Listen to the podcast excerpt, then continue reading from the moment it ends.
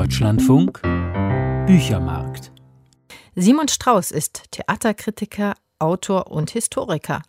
In seinen journalistischen Arbeiten, aber auch in seinen fiktiven Texten widmet sich der 1988 geborene Strauß gerne dem Wechselspiel von Vergangenheit und Gegenwart.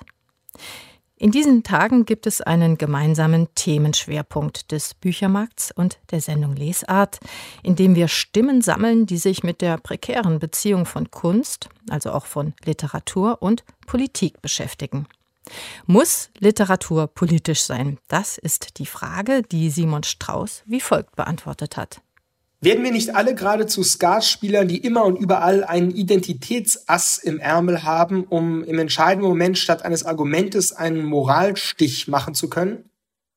Wenn über Identitätspolitik gestritten wird, und das wird es ja inzwischen andauernd, beschleicht mich immer häufiger der Gedanke, dass sich die Frage, was ist politisch, bald ganz darin erschöpfen könnte, Preisjurys oder Regierungskabinette möglichst verschieden zu besetzen und Bestseller oder Wahlprogramme in achtsamer Sprache zu schreiben. Politisch sein wird so zu einer Frage von gelungener PR in eigener Sache.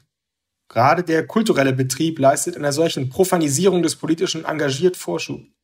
Bei unseren Theaterhäusern, Verlagsvorschauen oder Kinoproduzenten kann man das schon seit einer Weile beobachten. Da wird ein ungeheurer Aufwand betrieben, um ein möglichst in jeder Hinsicht buntes Bild abzugeben.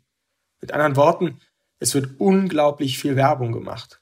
Aber nicht selten wird diese Werbung dann als politisches Statement verkauft, werden Besetzungsentscheidungen, Buchtitel, Oscarverleihungen dafür gefeiert, nicht was sie sind, sondern was für eine Botschaft sie in die Welt senden.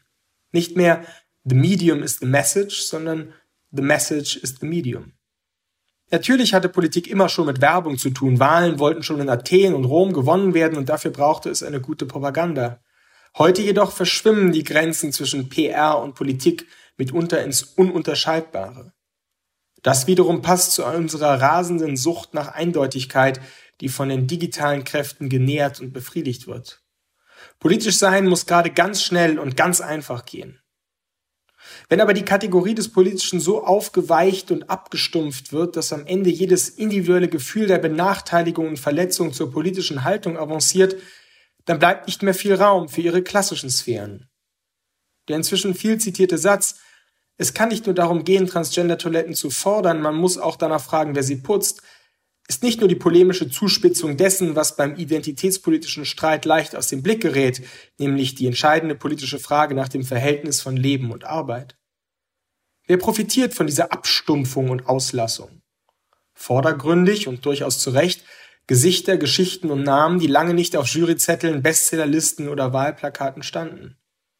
Aber im Hintergrund, quasi im Rücken der identitätspolitischen PRisierung unserer geistigen Gegenwart, fährt der Markt still und heimlich die größten Gewinne ein.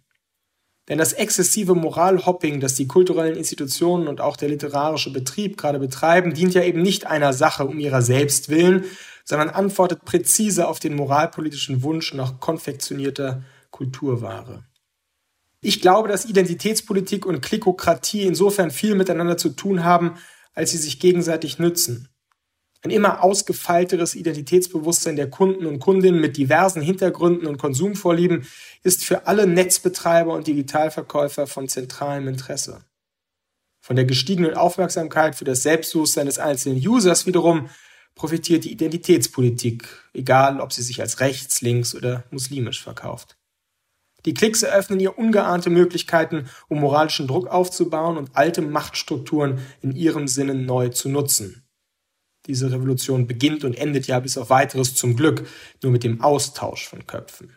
Aber das moderne Regime öffentlicher Meinung ist in unorganisierter Form, was das chinesische Erziehungs- und Staatssystem in organisierter Form ist hat John Stuart Mill vor 150 Jahren geschrieben und damit auch allen heutigen westlichen Freiheitsträumern schon einmal vorsorglich den Kopf gewaschen.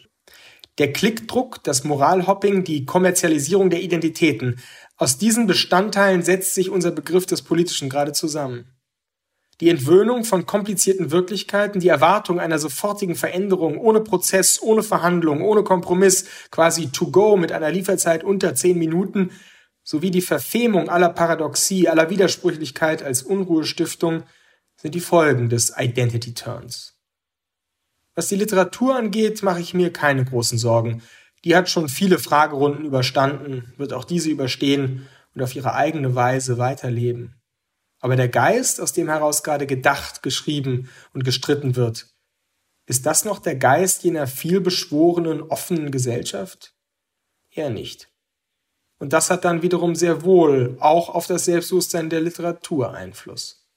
Deshalb kommt es jetzt darauf an, ihr Mut zu machen, weiterhin Hort der Widersprüche, der Schwierigkeiten, der Zerrissenheit zu sein, wo Identitätssicherheiten verunsichert und Uneindeutigkeiten hochgehalten werden, damit die Neugier auf das Blatt des Gegenüber siegt und nicht der Gedanke an den nächsten Stich.